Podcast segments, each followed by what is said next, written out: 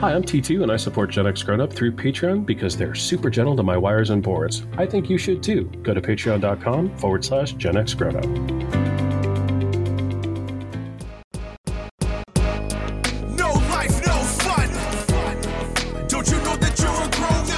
Gen X Grown Up is a YouTube channel, website, and audio podcast you're listening to right now. All made for and by people who love exploring media, games, tech, and toys of yesterday and today through the eyes of Gen Xers who refuse to grow up. Your dinner cannot just be french fries. Welcome back, Gen X Grown Up podcast listeners, to this backtrack edition of the Gen X Grown Up podcast. I am John. Joining me, of course, as always, is Mo. Hey, everybody. You know that George is here. Hey, how's it going, guys? In 1981, a Los Angeles school teacher and a mid level FBI agent encountered aliens in the desert and were given a super powered suit. I'm already giggling. I love this show. Together, they worked to use the suit to fight crime and corruption, but things could have gone smoother if only they hadn't lost the instruction manual. in this backtrack, we remember the adventures of Bill and Ralph as seen in the Gen X television series, The Greatest American Hero. I was already doing the puns and the tease for this last episode, so they're not going to end anytime soon. I'm just going to warn you now. Well, I appreciate the warning. It's, you know, Yeah, I it mean, lets me mentally prepare for it and, you know, I try to be fair. This was such a. I, I loved this show. I know we've talked a little bit before we started recording. George remembers it fondly, but not a lot of details. Mo remembers it vividly as well. And I just, it's such a great show. It's one that I've always loved so much. But wait, I don't know why I didn't do this backtrack sooner. But before we get to that, it is, oh, as always, time for some fourth listener email. The three of us, we're going to listen. Usually we're forced to. But if anybody else listens, that's our fourth listener. And this time around, what I did is I pulled a selection of comments on our Discord server at genxroad.com slash Discord. I don't do that as well as George, but many of our listeners and followers, yeah, they, they follow us over on Discord. And I had several comments about the last backtrack we did, all about comedian Gallagher. And I want to share those with you and the other fourth Ah. listeners. Okay. Yeah. okay. So the first one comes from Chad, and Chad says, "I'm with Mo. I have never been a fan of Gallagher either. Didn't get swayed by the podcast either." Well, that's fair. okay. yeah, I mean, I kind of got swayed the other way. I was a fan first, and then I was like, eh, maybe I shouldn't be. that was kind of your research did that to you a little bit. Yeah. yeah, yeah. Well, you know, we post some videos, you know, excerpts from a lot of these, and many, many people said the same thing as you did, George. You're like, "Yeah, he was kind of a one-trick pony, and he's he kind of should be canceled today." That kind of thing. And it's a different time, but you know, Yeah. It, we didn't notice it as kids. We talked about it in the show. Chad goes on to say, I'm just thankful there won't be a Carrot Top episode since he's not a Gen X touchstone. Oh, jeez, no. if my kids and your kids start to do a Millennium podcast, who knows? No. Yeah, God. that- maybe Carrot Top will go in there. Who knows? Ugh. Sorry. I, I'm not going to listen to that one. Let's just go on record. uh, the next uh, fourth listener who chimed in on Discord is Fat Tony, uh, longtime supporter over there on Oh, yeah. Discord. And Tony says, Gallagher for me was more a curiosity than anything. Never sought him out, but might watch for a bit if I wandered across him. Yeah, Okay. Fair enough. Yeah, if, I, I don't know. If I've heard anybody that said Gallagher's my favorite comedian, but a lot of people just said I remember him, or I didn't like him, or I did. Oh, yeah, I mean, he had a huge impact. yeah, he was he was kind of small doses, wasn't he? Yeah. I'm almost embarrassed at how much I enjoyed him back then. Now, knowing what you know now, right? yeah, I mean, not only watching the episode, his concert, the Mattis, but now hearing all the people on Discord going, "Eh, he's not that great." I'm like, "Well, Jesus Christ, I must have been a jerk back then." Just we were jerks of our time, though. So Mm. uh, Fat Tony wraps it up by going, "I was always a Cosby fan, having grown up listening to my dad's comedy records." Yeah. So he just chiming in another Yeah. Gen X era comic, another one who time has not looked upon favorably. So. Ooh, we're never going to not as badly, episode. not as badly. Cosby clearly worse than Gallagher, who was just a one-trick pony that might have been a little misogynistic. Uh, and finally, Brad B hit us up over on Discord, also talking about the Gallagher episode. We didn't have cable growing up, Ah, but a friend convinced me to rent one of Gallagher's mini acts on video. Okay. So didn't have the HBO All right. experience. Yep, yep. He said it was the first time I was busted dropping the f bomb at home. What the fuck is this? oh, man, that's great. I'm sure that's an appropriate response to Yeah, that watching is. Gallagher for the Yeah, first time. I think it's fair. Sure. Totally agree. Thank you, Chad and Tony and Brad, for writing in your comments over on Discord. If you would like your comments featured on the show, it is drop dead easy. You can ping us over on Discord like they did, or hit us up at podcast at genxgrownup.com. We'll read every single one, and most of them, just like these fine folks, will be featured on the show. All right. With that great business behind us, it is definitely time to jump into this backtrack on the greatest American hero right after this. I'm Allison Holland, host of the Kennedy Dynasty podcast. Equipped with a microphone and a long term fascination of the Kennedy family, I am joined by an incredible cast of experts, friends, and guests to take you on a fun, relaxed, yet informative journey through history and pop culture.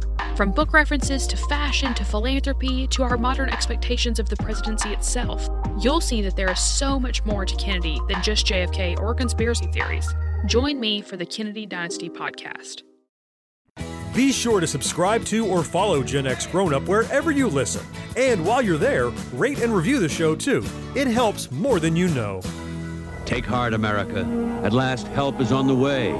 He may be unable to leap tall buildings in a single bound. He may be slower than a speeding bullet, and he may be less powerful than a locomotive. But he's working on it. Butterfingers. Give the poor guy a chance. He's just getting started. Good God, Ralph. Superpowers. But when he gets it going, there's no stopping him. Make way for the greatest American hero. He's coming to save us this Wednesday. The iconography of the greatest American hero is, I don't think it could be overstated. You have the bright red, ridiculous suit with the black cape, you have the Oh, circle yeah. with the weird symbol, and you have the frizzy blonde hair of William Oh, Katt. God. The 1980s perm. Perm. Yeah. Oh, yeah. That's Yep. I was thinking. Even if you never watched a whole episode, I don't think anybody grown up, growing up in our era doesn't know who we're talking about. when We're talking about the greatest American hero.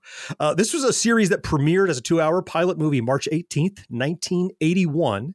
And just in case you aren't super familiar with it, the basic synopsis is uh, so Ralph Hinckley is an LA public school teacher. Uh, He actually teaches remedial education, like basically the the gang banger kids that are ready to Oh, drop out. Yeah, He's we'll kind of taking care of those kids. Right. Yeah, exactly.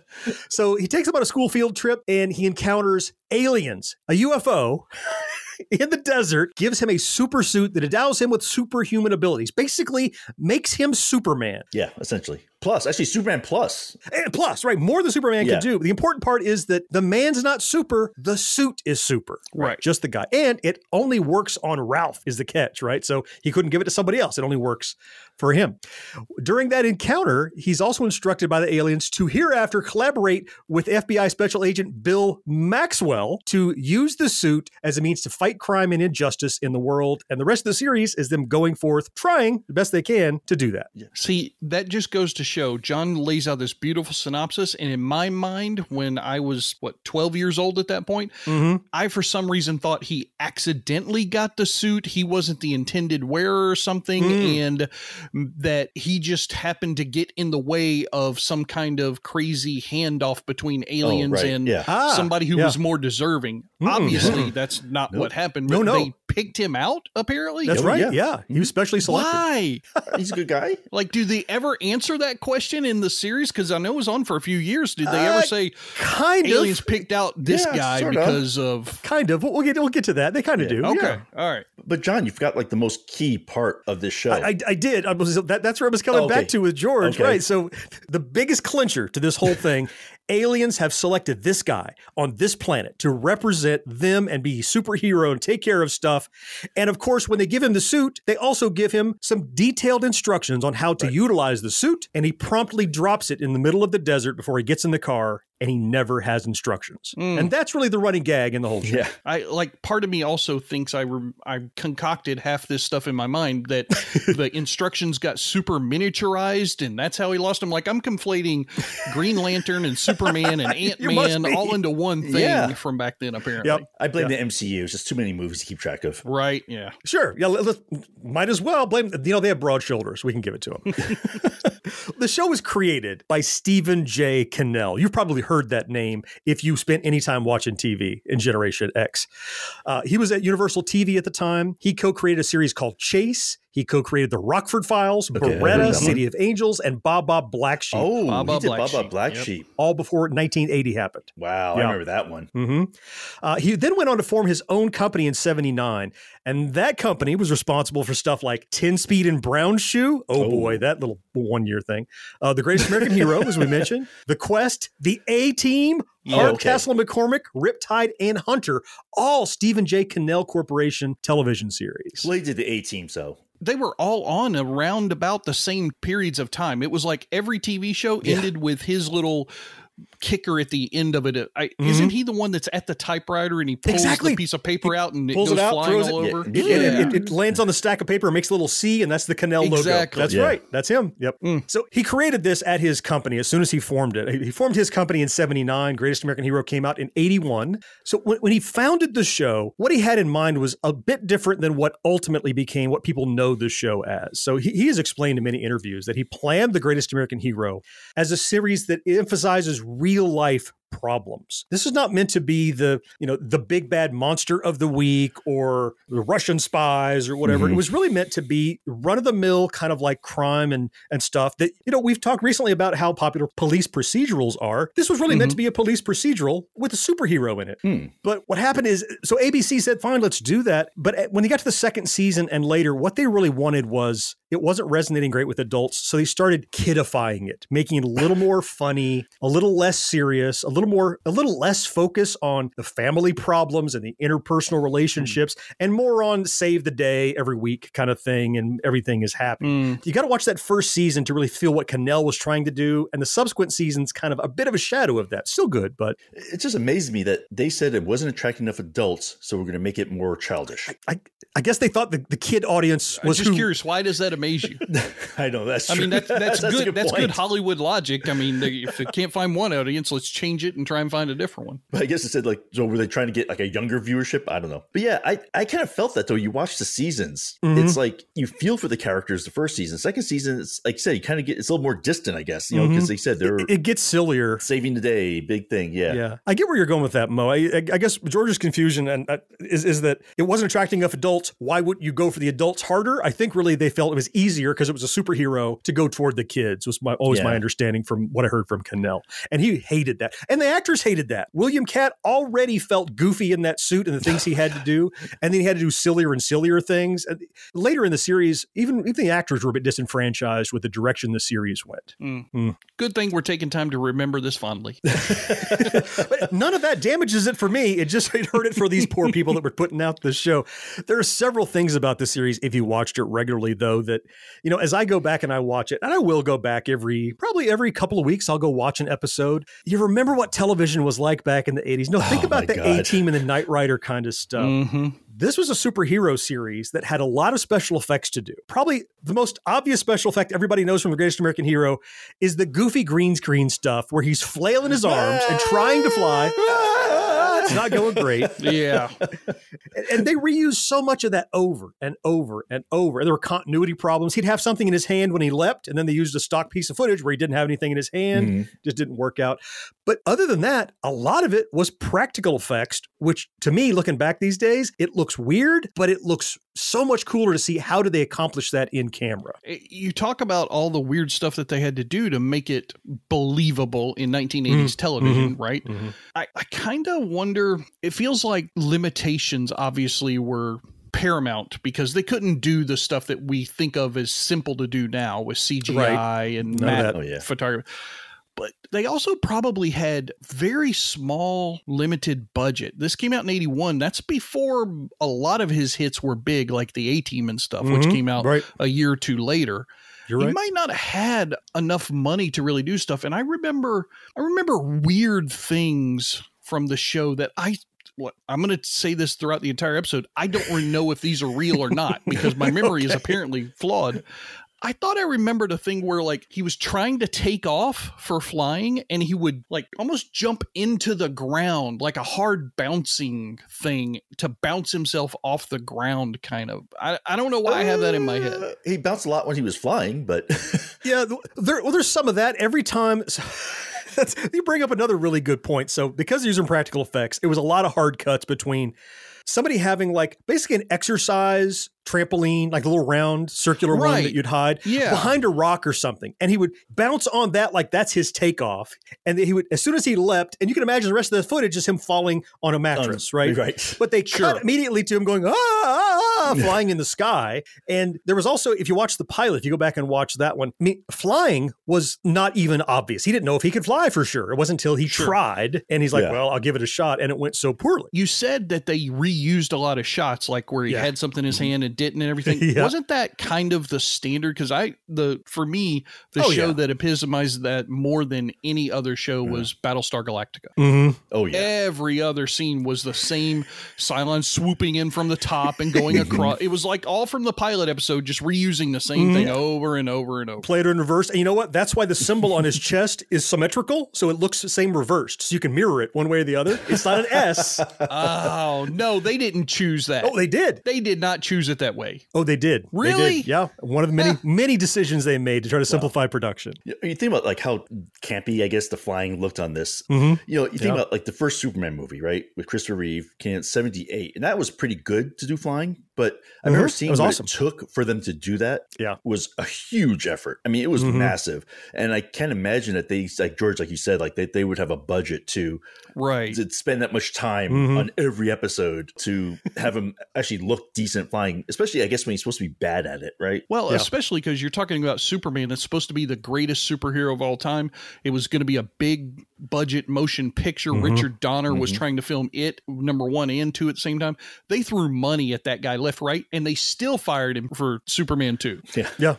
I can't imagine these guys had any money. And I just wonder, we're talking a lot about the flying, but we know he had other powers, but it seems, I don't know why, but it seems odd that the main thing I remember from the show is the flying. I don't remember heat vision or mental Yeah. telepathy or any of that kind of stuff that he might have had. Well, I, I don't blame you because his powers kind of they came in and left like episode by episode. Mm. Very inconsistent. Yeah. It's, it's like whatever mechanism they needed for that episode, he had a power for it. It was like a power of the week, huh? Every now and then, I think that was kind of a gimmick that they didn't decide up front what his powers were. And then when they needed a power, they would conveniently, oh, he figured out how to do something. Yeah. Like I vividly remember midway through the first We season. found the appendix in the manual. yeah, midway first season, like he needed this ability to be able to to like channel something, like to hold a hat somebody had, put it on your head, and you can envision where they were. Mm-hmm. He never had that before that episode. He just like, oh look, I found this new ability. If I focus on this thing, there's an episode I'll talk about later where he finds some new abilities. As there's a couple other really cool things that cool is subjective, cool I guess. back in the day. Yeah, well, watching it now, I never knew it as a kid, never thought about a stunt man. William Katt was a tall, lanky, athletic guy, you know, thin, fit. The stunt man who did all of his stunts, still athletic guy, much shorter, much stockier, pitch black hair with a wig that mostly covered his black hair. And so many times you see him running, you're like, him. did he get stepped on? He's so short. He must he must have been a full like six inches shorter than William Katt to do all of those stunts. That's bad. That must have been somebody's brother or something because he- there's there's plenty of stuff there's got to be a better one out there than that guy. I mean, there's a whole character developed to devoted in a Quentin Tarantino movie to stuntmen and how they're made to they're hired to mm-hmm. look like Yeah. the people they portray. I can't imagine that they hadn't figured that out in 1981 Hollywood. I'm sure they had. They just I'm sure. I'm sure they have. How many photos have you seen on on Twitch or Facebook or somewhere of Dwayne Johnson and his stunt double? And like you could barely tell them apart, or Vin Right. Diesel or something. Those are guys with very specific body types, and they figured it out. But apparently, Stephen J. Cannell could not. There's so much more we, we're going to talk about about the greatest American hero. As soon as we get back from the break, we're going to jump into the key characters and the actors who brought them to life. Stick around. You know, a lot can happen in seven minutes, and luckily, that's how long it takes me to tell a story. My name is Aaron Califato, and I'm the creator of Seven Minute Stories. I'm proud to partner with Evergreen Podcasts, and I'd like to invite you to join me on this journey. I'm going to take you on some crazy roller coaster rides using my unique extemporaneous storytelling style, and together, we're going to try to make sense of the world, all through the art of storytelling, and all in approximately seven minutes. You're listening to Gen X Grown Up. But if you have a friend who's not yet listening, why not? Tell them about us. They'll thank you later. I don't know how it happened or why I was chosen, but every time I put on this suit, something happened. And nobody understands. Not my friends, Good God, Ralph. Superpowers. not my son, Dad, what is that? not even this crazy FBI agent that I know. Kid, you really are hopeless. But when they're in trouble, who do they call? The greatest, American, hero. That's right. We were just talking about William Katt's stuntman who didn't quite match his body type, but the man you saw, the face of the greatest American hero, was of course William Katt himself, and he played Ralph Hinckley or the hero. Now, odd, like so many heroes, he's not the Green Lantern, the Blue Ghost. He's just the hero. He never had a name, and anyone who ever saw him in public as the superhero just assumed he was a nutcase. Right. well, yeah. Okay, that I kind of remember now. Like, yeah, he didn't have a superhero moniker, is what you're getting at. Mm-mm, no, no, nothing. He was a rumor, kind of like people heard of him, like, oh, have you heard of the, you know, the, the dark ghost or something? But it was more of like, have you seen this knucklehead running around town? It was it was really just the way people would react to somebody running in a super suit around town. Especially a goofy red one. If they made this TV show today, they would have said, "This schmuck that's trying to get on YouTube all the time. Who the hell is this guy?" That's right. That's what his character would be. That's right. And as I mentioned early on, the intent was for this show to be very grounded in real life problems. And in a lot of ways, that's kind of this the humanistic kind of personal touch that Stan Lee was putting into his comics that made people resonate with them so much. It's not just about the hero, it's about the person behind the hero. And specifically the problems of the hero. And, and normal more people problems. That's right. Yeah. And that's what Cannell kind of had in mind. And in the early episodes, especially, Ralph's home life takes a huge part of the story. He's his girlfriend that we'll talk about in a second is an attorney that he met when he got divorced from his wife. His ex-wife plays a role. His son Mm. Kevin, who he has partial custody of, cops up many, many, many times in the show. That's a problem. I have to deal with juggling my son's custody and that kind of thing. Uh, that stuff kind of went by the wayside later, but early on, he was a really fleshed out character, and this he was thrown in the midst of this that he wasn't really prepared for at all. So what you're saying is that that was all first season, but then when they went after the sec the different audience, they kind of dumbed him down, I guess, a little bit. They just stopped focusing, right? They just stopped talking about that Yeah. stuff. Yeah, hmm. it, ju- they, it wasn't key to the story. Now, interestingly, in the first season, the character's name was changed from Ralph Hinckley to Ralph Hanley because, Like they okay. yeah, they changed his name because John Hinckley Jr. shot Reagan March 30th, 1981. Ah, nice. And they're like, well, they're going to think this guy's related to the guy that shot the president. Of course, everyone's going to think that. Right, right. It was kind of a knee jerk reaction, but I get it. They actually chose the name Hanley to replace Hinckley because they hmm. knew we were going to have to go back and overdub a bunch of shots they'd already done. And they realized that your lips and teeth and mouth look the same when you say Hanley as when you say Hinckley. So did Hinckley never go out on the air? It did in the did. first few Yeah, episodes. first episodes. And it came back in the second season. They brought it back. Wait, they they changed his name a second time? They changed it back to Hinckley. Yeah. We're going after a different audience. They don't know what his name was. Yeah, they don't care. We can just change it. I think they realized what you did, George. It was a knee jerk reaction. And they're like, you know, eh, maybe can- his name could be Hinckley. Other people can be named Hinckley. You know, maybe the only name that's ruined for everybody is just Hitler. We just won't use Hitler, but every other name is fair game. God help name us if, up there if either. there's I some serial killer that's ever named Smith. God help Hollywood. Hey, hey, hey, hey, none of that. Every, right. I am just All these. Smiths around the world be changing their name to Smythe. yeah. Oh, God. What move along to his his associate. So Robert Culp, great, great long time storied actor, was cast as Bill Maxwell. Now, Bill Maxwell is actually a mediocre FBI agent. He's not a big deal. You would think, again, this is set in like run of the mill. Cannell was trying to go, let's look at people who aren't the rock stars. He was kind of struggling. He's a bit put upon by his superiors. When he gets involved with Ralph, he gets to become like a great FBI agent because he has the backing mm-hmm. of a super suit. So I got to ask again. I asked this kind of earlier a little bit. I'm Mm-hmm. going to ask again. Now you've got these aliens who are mm-hmm. supposedly advanced further than us because they have a super suit and mm-hmm. spacecraft to fly around in. Yeah. They pick a mediocre LA teacher and a mediocre FBI agent. For what reason? Well, Like I know they get I don't I, like run of the mill. Like pick either a completely downtrodden person Yeah. or a Yeah. completely awesome person. Why in the middle like that? they did pick them both. Like they both like they did. Mhm. It, it was a team. They picked two of them. They said, you know, you get the suit. You're going to help them with the Mm-hmm. suit, right, and figure out what to do. Okay. Maybe they just had some qualities that worked. I don't know. Well, Um, like they, DNA. Yeah. know, Well, they they do talk about it periodically. There are a few other times in the series where you meet up with the aliens again. Mhm. Uh, through many coincidences, they never actually get the instructions as they would much des- like like to.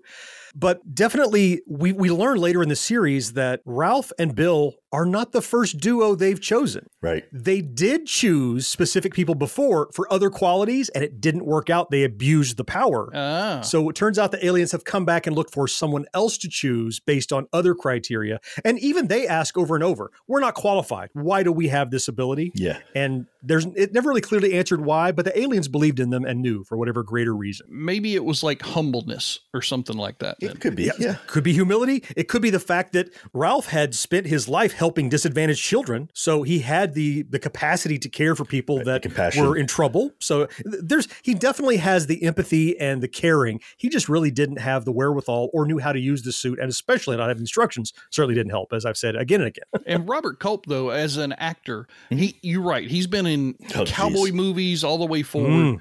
But I always thought of the guy as seeming like every time he delivered a line, he was out of breath. That fits. Yeah, that kind of fits. Every time at the end of a sentence or something like that, he would do that kind of thing. And so he felt exasperated throughout all my memories of this show. Like Mhm. he was just like, ah, here we go again, kind of thing. He's always put upon, and throughout the show, he's constantly having to go and abduct Ralph from what he's doing. Like he has to go to school and take him out of class because there's some big case. He's got to go, like I said, to his house, and he's got his son. You got to I pull him away from that. There's always something that's pulling him away from his family life, and Bill is the guy because without Ralph, Bill doesn't have the power. He's a mediocre guy. Right. He can't just put on the suit. Only Ralph can wear it. I was always surprised in the show, even as a kid, I remember watching, trying to figure out like, he's an active FBI agent. Mm-hmm. Does he have a supervisor? well, you definitely met his peers and his bosses, and he would say, "Hey, Cap," and he would he would Right, grumble, and he would and he would get reprimands for doing stuff, and of course he's breaking all the rules and that kind of thing, as any FBI agent Yeah. in a TV show does. But he gets away with it. Mo, you'll remember this. You you might remember Robert Culp later in his career. He was the voice you heard on all of the overhead speakers in Half Life and Half Life Two. Oh.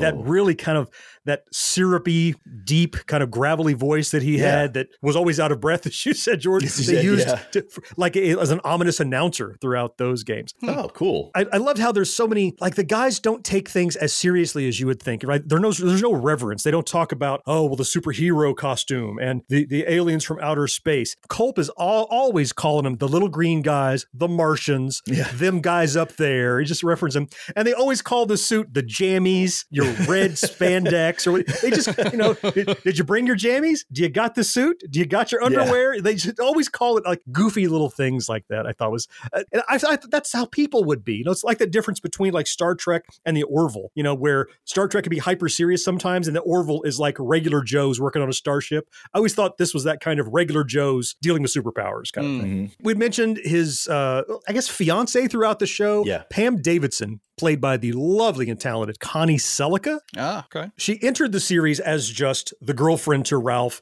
She, as I mentioned, was the attorney that helped him with his divorce. There's actually a an episode later where she encounters the aliens, and the aliens themselves dub her and say they need the help of an attorney. Sometimes we want you to help them too. Because before she was just kind of tagging along, What and now she's like What she's kind been of aliens knighted. are these? like, okay, Do your own let's work. make sure he's got an FBI agent and a legal team. What, Well, the- yeah. what kind of Yeah. superhero is this and he needs this kind of help? No other superhero I've ever known has needed that kind of help. Yeah. If you really want to help, give me the dang instructions. That's what we're really help. Right? like, did you only print one copy, Mr. Advanced Alien Life Form? well, they, they do get the instructions several times during the show. They get copies, Oh, yeah. but there's always They just something never wrong. get though. to Something them. happens. I mean, it's a super suit. They can't be sewn into the lining of the thing or something. Why, why can't one superpower be you know the instructions? That would be a great power to have. Your first power is you know how to use the suit. That, that would be awesome. That'd be super helpful.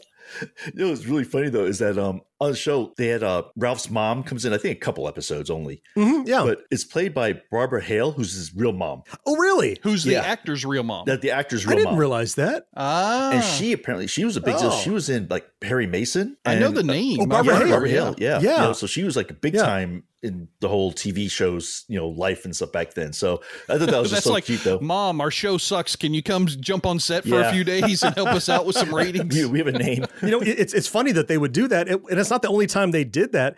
There's one of my favorite episodes from season two called uh, "My Heroes Have Always Been Cowboys" that was all about the Lone Ranger, and they brought in John Hart, who actually Lone played the Lone Ranger on Ah, TV. That's cool. to be himself. Yeah, it, it was an episode where he was like he was down on himself and he meets his own hero, this guy that played the Lone Ranger. Anyway, but yeah, they touched on a lot of popular people. In this case, he played himself, which is cool.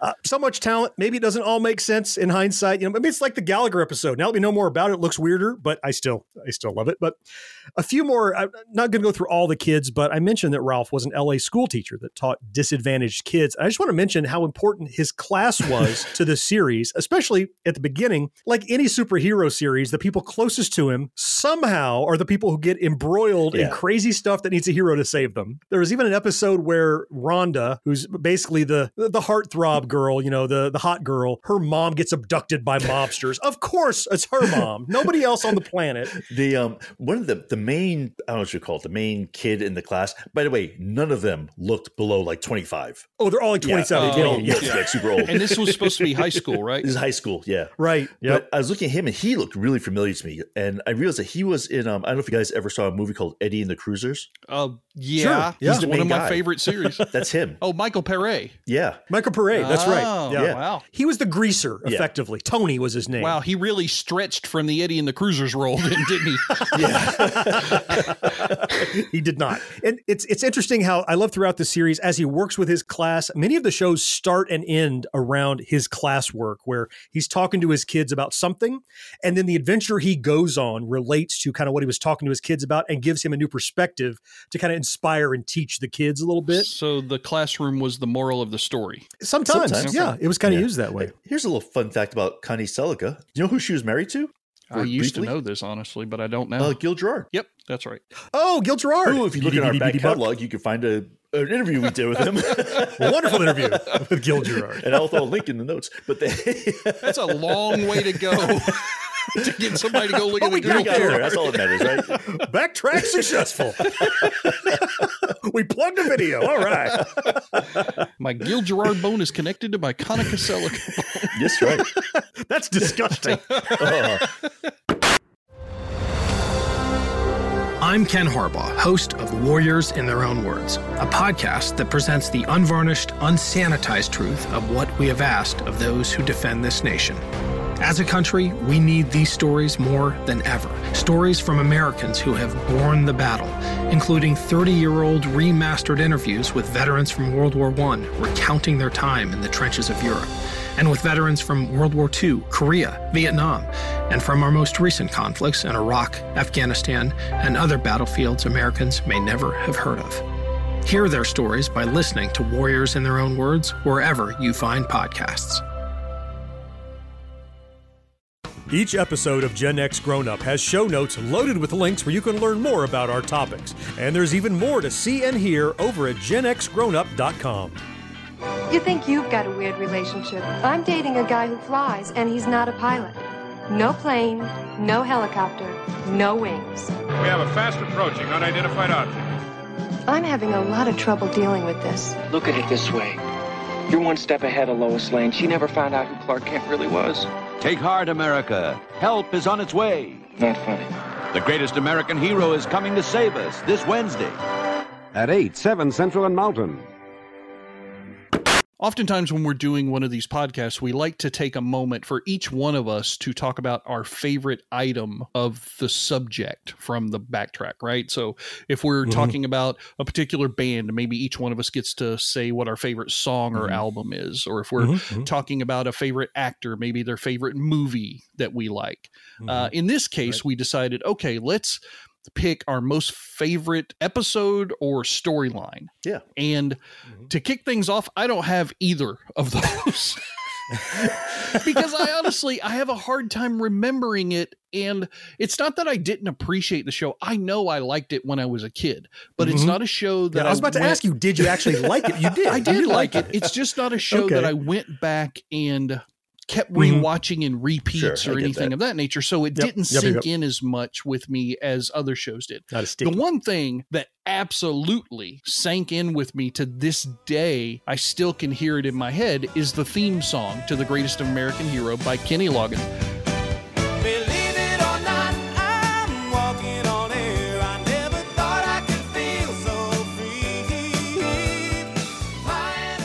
I remember it so well because I had a 45 and it was the 45 with a big hole in the middle of it cut out. You had to put the little adapter, the yellow thing Mhm, in it yeah. to put it on your record player. And John, I've told the story to you and I know you remember it that I remember being a kid and putting that record on and standing on my bed in front of the mirror in my room and Mhm. singing that song like I was the rock star that everybody was falling in love with and I was on stage and I had hair and all kinds of wonderful things and that's my most favorite part of the Great American Hero is that theme song. Now you mentioned Kenny Loggins. Did he do a cover of it? Because the one on the show was sung by Joey oh, Scarborough. Oh, maybe that's why. See, I don't even remember who really sang the song. to me, that sounds know. like Maybe. Kenny Loggins. I don't know. He know. conflated all these memories into one I'm telling memory. you.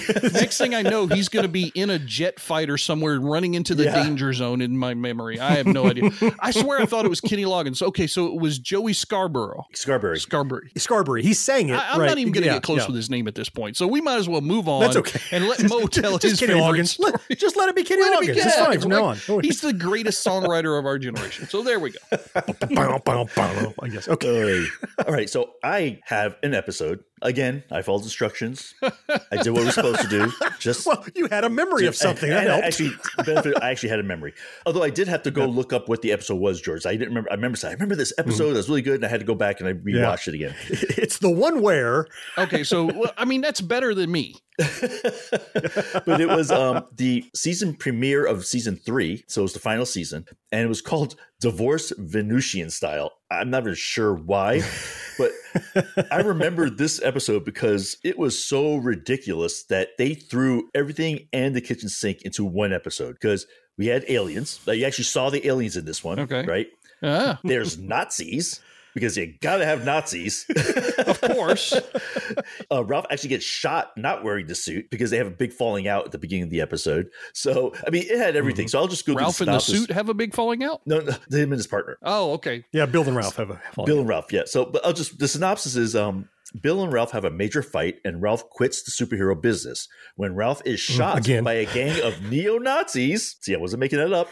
The aliens who gave him the special suit bring Ralph and Bill on their spaceship in order to heal Ralph and talk about how important Ralph and Bill's work is to the planet. Wait a minute. So All they bring him because he's shot Uh, in no, the no, no, shoulder. no. I, I'm going to ask a question here. yeah. All right.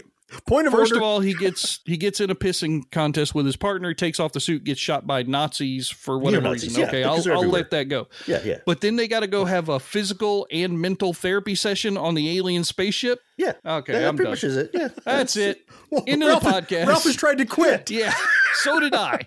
Done with this podcast. Which is like ridiculous. He gets shot like in the shoulder or something. And I'm like, any hospital could have fixed that? They can take care of that. Had they yeah. not hooked him up with a medical staff yet, they already got him a lawyer. Well, but what happens? Actually, they didn't have a choice because the aliens took over the car, and the the, the, wor- the Wait, best wait, wait, worst wait, scene. wait. They brought the car into the spaceship. The best worst scene is they're basically in a VW bus that's converted to like a Wienermobile because it's like a hot dog thing. It can apparently could do over 100 miles per hour, which that by itself was the most unbelievable thing of the show. Not that flying. was the most unbelievable. This season three for you. They sit there and they look, you're like, oh, we don't have enough gas to make it back. It pulls into a gas station, fills up the van. Do we have enough gas to get to 88? That's what I'm hearing at this point. and so like you see like the they pull up, the gas thing comes off, it the pump comes off by itself magically, fills it up, and then they take off again.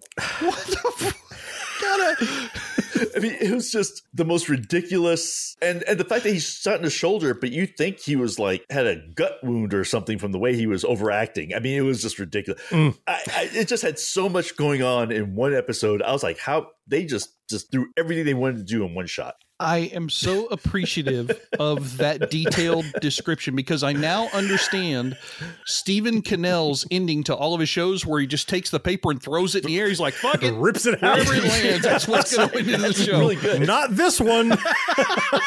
what the hell? That one, whoops, it landed in the outbox instead of in the trash.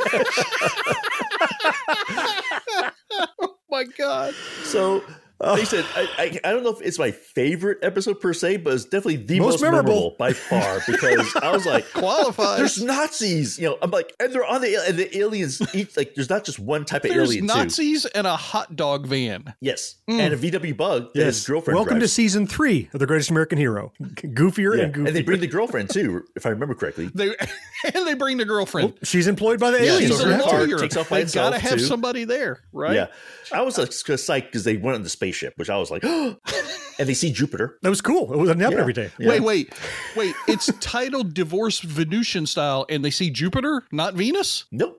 Yeah, that's he literally just threw that paper in the air wherever it landed. That's what happened. I guess they missed it. Guess- When Venusians yeah, get they divorced, they go to Jupiter. Duh. D- Yeah. Oh. Hello. Yeah, my I that. so, so anyway, that's my most memorable one by far. So, John, I think I have an idea what yours is, but let me hear it. What's your most memorable episode? Yeah, so mine is actually is my favorite Okay. episode, not just batshit memorable. I love this episode. It was early in the second season, called "Don't Mess Around with Jim." Okay. Is the name of, Jim of the Croce episode. makes an appearance. No, Okay, I'm, I'm but just clearly checking. derived from his son. Maybe he was a Nazi. I he don't does know. not. this is actually my- the the Lone Ranger one I mentioned is my runner up. Is my second favorite episode, but they're very similar in a way that these are episodes of the series that do a little world building and they help get you into the mindset of the characters to understand why they would continue to do this crazy stuff. So the premise of the, of the whole episode is that there's this super hyper Elon Musk type millionaire who came from absolute dirt poor to be super super rich. Okay. He's just died, and there's uh, there's questions about his will and where his money is going to go and that kind of a thing. And just a few um, a few minutes into the episode, both Ralph and Bill are abducted by some guys, and they take him to this aviation hangar blindfolded. And when they get there, the old man who supposedly was dead, the super millionaire, is there. He's abducted them. Why? Oh, wait, wait. There's a good reason. He's abducted them because he's like, I've been studying you for a long time, and I know your secret. I know that you have this suit. I know that you can do superhero stuff. I need your powers to help me salvage my legacy and get this will. Otherwise, I will expose you to the world. Okay, but he is the one who instigated his own death. If he faked his own death, why is that? What was he trying to fix? I- I'm not going to bore you with all the. min- These are 49 minute episodes. There's so much detail. Let's in, not worry about the minutia. yeah, he had to fake his death because there were people in his org who were going to treat it wrong. It- it- all that is set up that doesn't I, matter. Now I have to go watch this fucking series. Apparently, the great part of this is he's like, okay, look, and, and oh, by the way, he's like, and he wants to donate his entire empire to charity. So they're like, okay, we'll definitely help you then. So off they go to try to do this. They take him on a private plane. While on the plane, they're like, well, okay, how are we going to find the guy? And we're like, oh, we'll just use the power of, you know, Farsight, far yeah, seeing, whatever. you know, telekinesis, how to move things with your mind. They're like, well, how do you do that? And the guy's like, well, you know, you you blank your mind like a sheet of paper and you push and whatever. Wait, and like, this is oh, the this is the rich guy telling him how to do it. He's got the instruction book. Well, this is his lackey. His lackey, yeah. No, no, no. This this old man's lackey is telling him, and they're like, "Wait a minute, how did that guy know how to use a power in the suit?" So, cut to the chase. The beautiful part of this episode is the old man used to have a suit. He was someone who had it before. That's how he got his wealth. He abused the superpower suit Okay. Mm-hmm. to build his media mogul empire of everything. He was selfish, and the old man that's his companion, that was his partner. That was his agent. Okay, but he's so the, too old to so do the stuff lackey's now. not a young guy; he's an old guy. They're that part of I guys. missed. Okay, they're also an old guys. guy, All just right. like the old man. Exactly right. So they did have instructions. They did have a suit, but the aliens took it away from them because they were abusing it. And so, arguably, you might think that he was the last guy that had it before Ralph had it. We- It's not already clear. We just know he had it Mm-hmm. at some point in the past. Ultimately, though, yeah, they could deal with the thing with the will, and there's all this stuff in the desert, and all this uh, great stuff happens. Always with the desert with these people. Well, that's what aliens. That's where they, that's where you meet them. Well, that's because at the end we see aliens Yes. again. Aliens apparently are deathly afraid of cities. If we ever have an invasion, just lock everybody in cities and keep everybody out of the deserts, and we'll be fine. ultimately ralph and bill they get a better sense of like why they're here and what good they could do and they see what bad could come if they abuse the suit and it really kind of gives them a new sense of uh, kind of purpose. And the elderly guy and his partner are taken aboard the ufo and whisked away. I, uh, arguably maybe to have a better life because the old guy's in a wheelchair and they're about to yeah, die. maybe maybe made made into food. Who knows? yeah or maybe made into food. Maybe So they could be- the, the How to serve the you, bad guys are redeemed. I just have a plot hole question because Oh, jeez. it's Yeah. there. It probably won't be the first one. Yeah.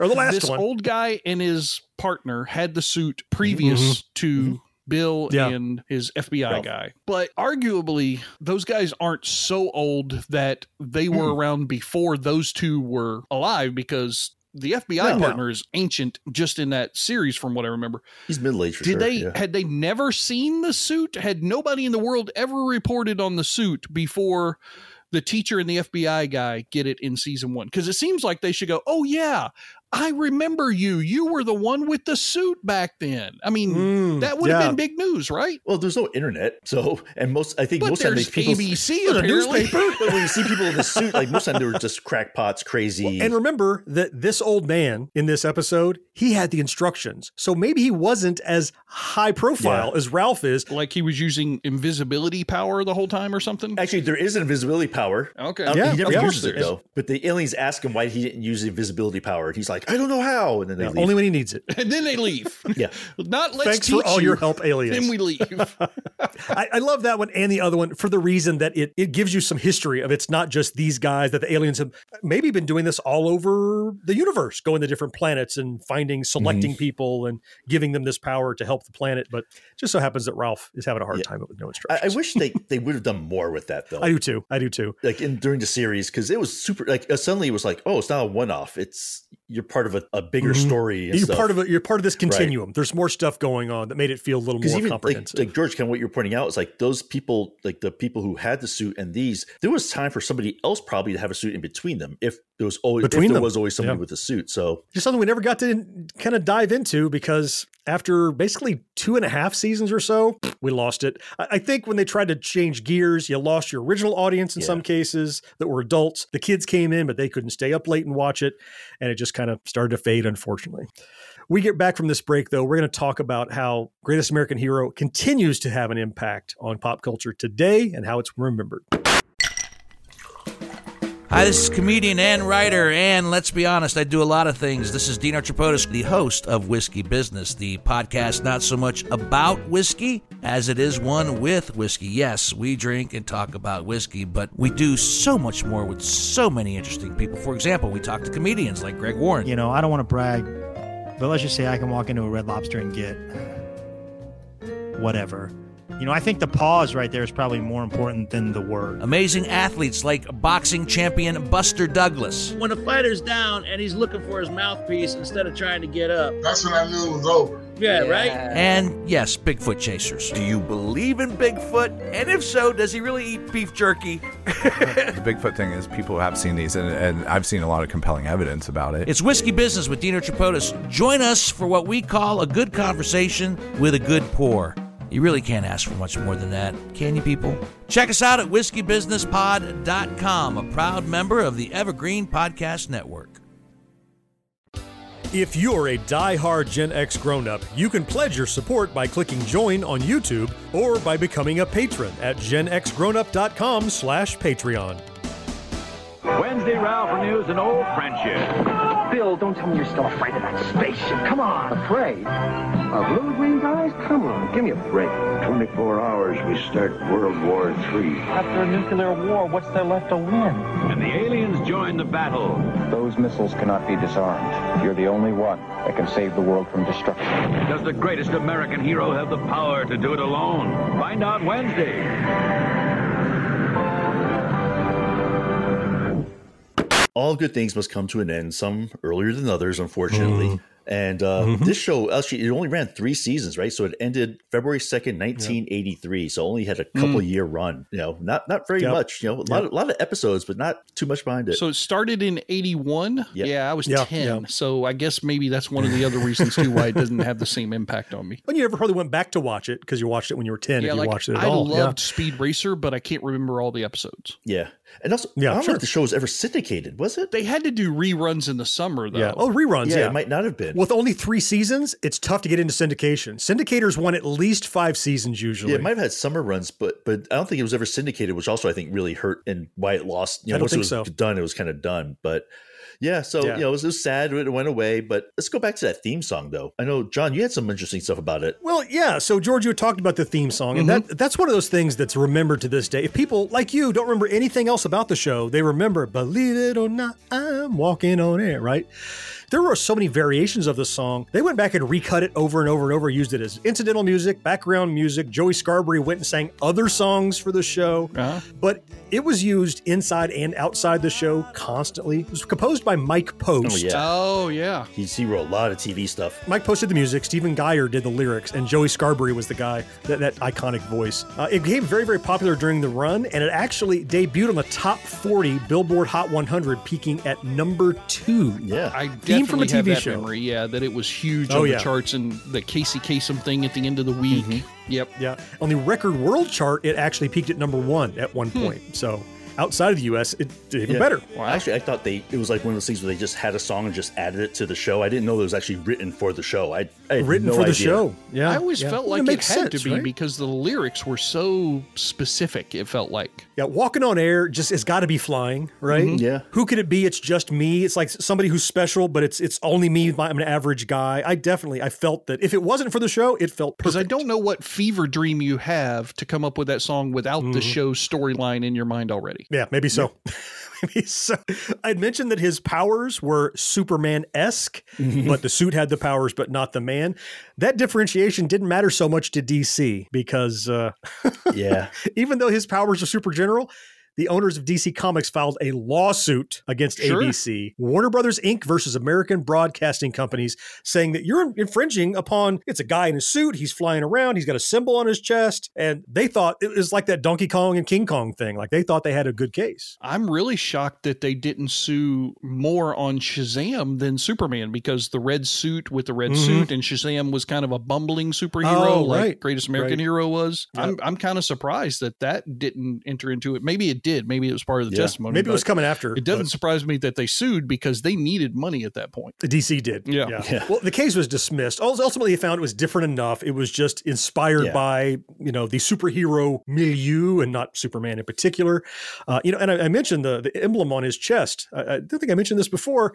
Yes, it was symmetrical, but uh, people said, what does it represent? People said it represents a certain Chinese symbol. Maybe it Mhm. means that. But Ah. Cannell said he was looking for something and he noticed his scissors on his desk and did a sketch that kind of looked like a pair of scissors. So it kind of you know, straight down at the bottom and the two handles Yeah. on the side. I never thought it looked like scissors, but apparently Stephen Yeah. J. Cannell did. I thought it was funny how when they go in the alien spaceship, all the aliens have that symbol on their clothes. Of course, right. It's, it's like the like the Superman world. Like like Yeah. you, that's your family Right. crest, right? Same kind of idea. Yep.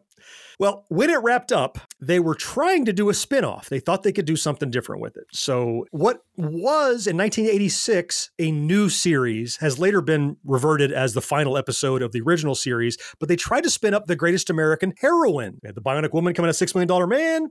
Yeah. So they brought together all the principal cast for a pilot movie at NBC called The Greatest American Heroine. Ah. Didn't get picked up, but the pilot is really interesting. The idea was that Ralph has been discovered. Like people know who he is. They know he's the greatest American hero. They know he's this. Sure.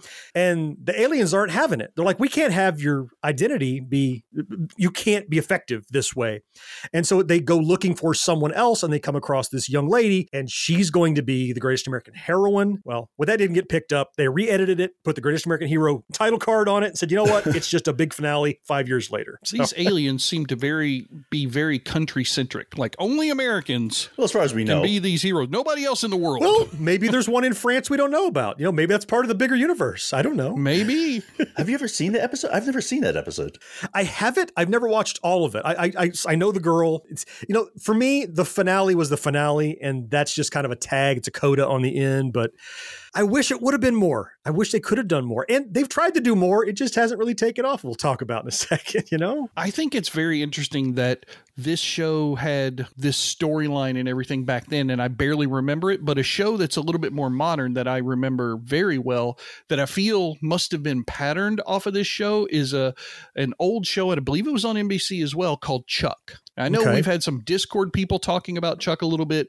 I don't know if either of you watched it religiously, but Chuck I remember it. is a series about a man who works in a Best Buy type of store Mhm. and one of his old college roommates sends the special CIA FBI computer glasses to him. When he puts them on, they dump this incredible database of information of all the world's super spy Oh, organizations right. into Yes, his yes, yes. brain. Ah, Yeah, I remember. yeah. And Yep. then for the rest of the time, people like Adam Baldwin and all these other people are around him, and he's still trying to live his regular life, but he keeps getting these flashes of things that he remembers when Mm. weird bad people happen into his world, and he has Yeah. the abilities of like a super spy, like he can kung fu fight and all this kind of crazy stuff. He just doesn't know how because he wasn't trained to do it like his buddy was who sent him the glasses in Ah. the first place. Similar. Yeah. It feels like the same kind of thing, like the fish out of water story coupled with getting powers out of nowhere, and now you have to go do good, and there's people around you to help you out. Yeah. And you're trying With to keep your normal life going and not wreck Yeah. that. Yeah. Interesting. I never watched that religiously, but I, I've seen a couple of episodes and I know what you're talking about. It's it's you know, there are no new ideas under the sun, but this one is Mhm. clearly, I would say, pretty well mapped onto a greatest American hero style story.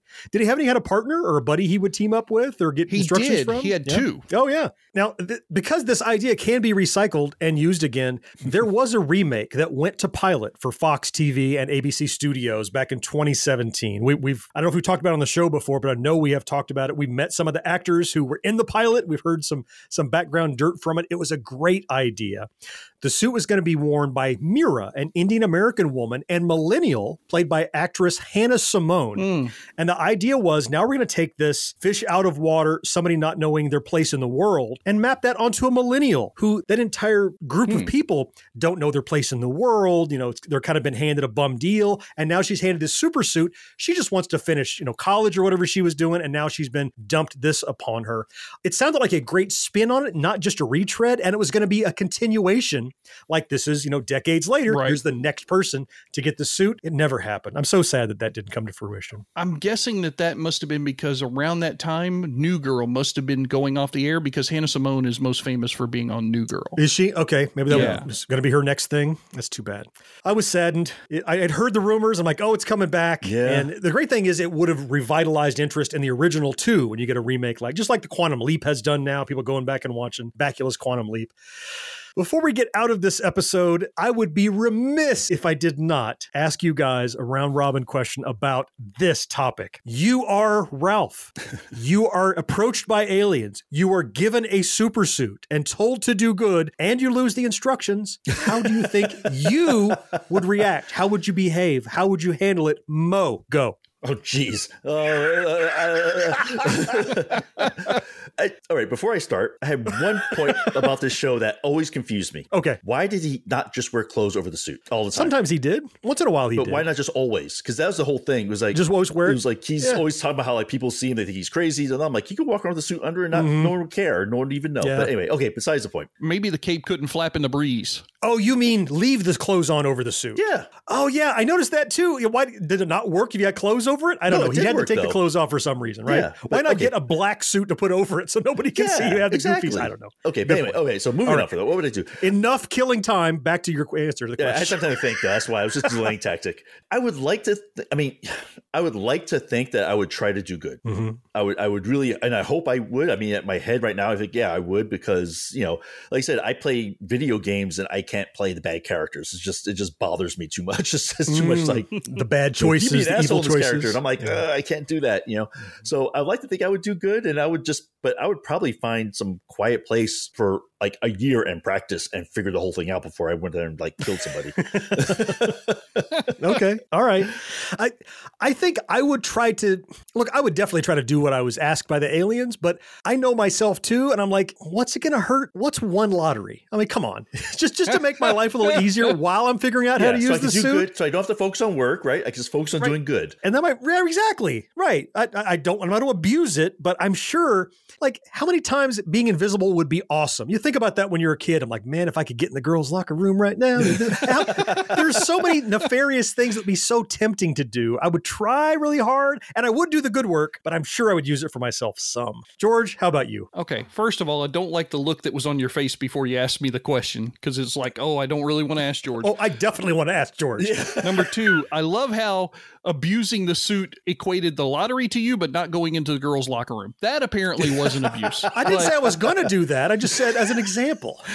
And why is it that I got to play the heavy in these three way questions all You the time? don't. I've got to. You don't. We save George for the end because he's going to say he's going to be a jerk. Truth of the matter is, I would be mad as hell, and I Hmm. probably would try to give the suit back. Really? Because if they're going to leave me the suit Mhm. and I'm losing the instructions and I can't call back to them, can't get back in touch with them for support or anything like that, to me, Mhm. it's going to feel like a 1990s Gateway 2000 computer and I can't get Bill Gates on the goddamn phone and I'm tired of this shit. Just let me go back to my regular high school teacher humdrum life where I was moderately happy. I don't want to deal with the pressure. I don't want to Hmm. deal with everything else. Just I'm done with it. I don't need it. I was doing fine before you little green guys came into my life. I'm done. So that happened, and that was Ralph's attitude many times. But I have to ask you the follow up. Okay. What if someone very close to you or very important in the world is in danger and you know you could help? Would you try it? Would you put it on or just go, I'm, just, I'm not going to do it? I mean, in certain cases, Yeah. would like my kids have been kidnapped by the rich guy who died and wants his will taken care of. What Yeah. the hell ever bullshit that was. Yeah.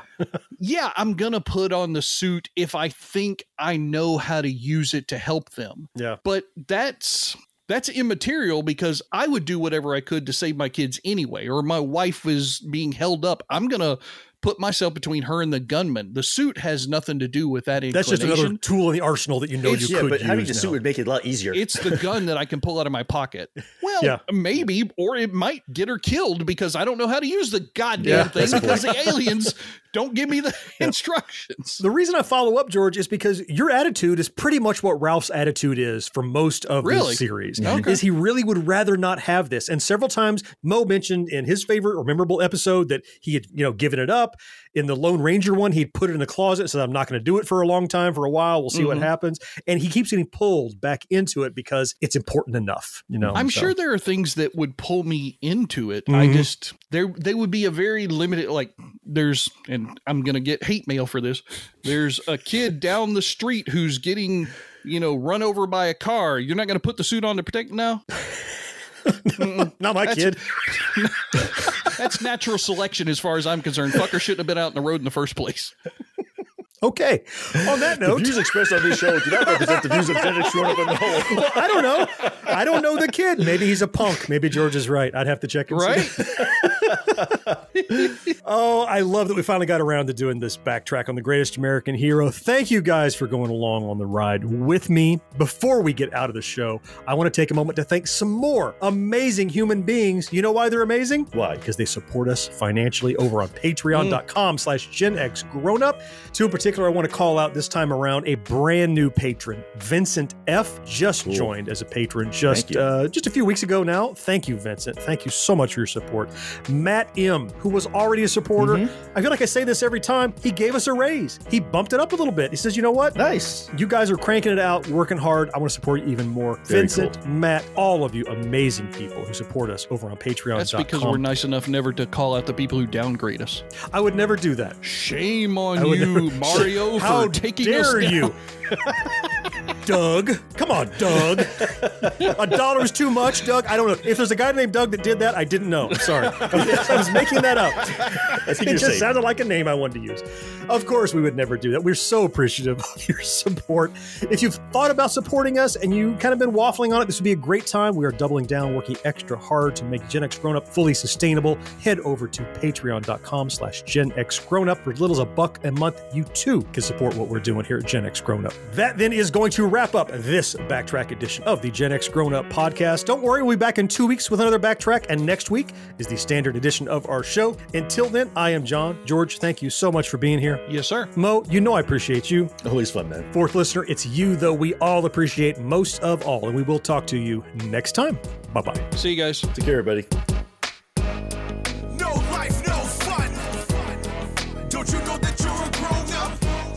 Gen X Grown Up is a member of the Evergreen Podcast family. Learn more at evergreenpodcasts.com. Watching shows till sunrise. Unacceptable for grown-ups. Your dinner cannot just be french fries. Basically, life sucks as a grown-up. I did George first last time, so I'll do them both first this time. I don't remember because because when I introduced, I tried to flip flop, and I think last time because you freaked me out and went, Let's- Can we rephrase that, please? "Who I do first? Yes, please. you don't want me to put you on my to to do list? I Yeah, my brain did know. not go there. She said that, George, and now M- it mine can't, either. It can't not go there. Are you tired of seeing your teen or young adult struggle on a path that clearly isn't the right fit? Is your teenager confused about which direction to take after high school? The future of work is changing rapidly, and our kids need to know all of the options available after high school so they're empowered to make the choice that is best for them. In each episode, we explore the latest trends that are shaping the opportunities of today and tomorrow. I'm your host, Betsy Jewell, and this is the High School Hamster Wheel Podcast.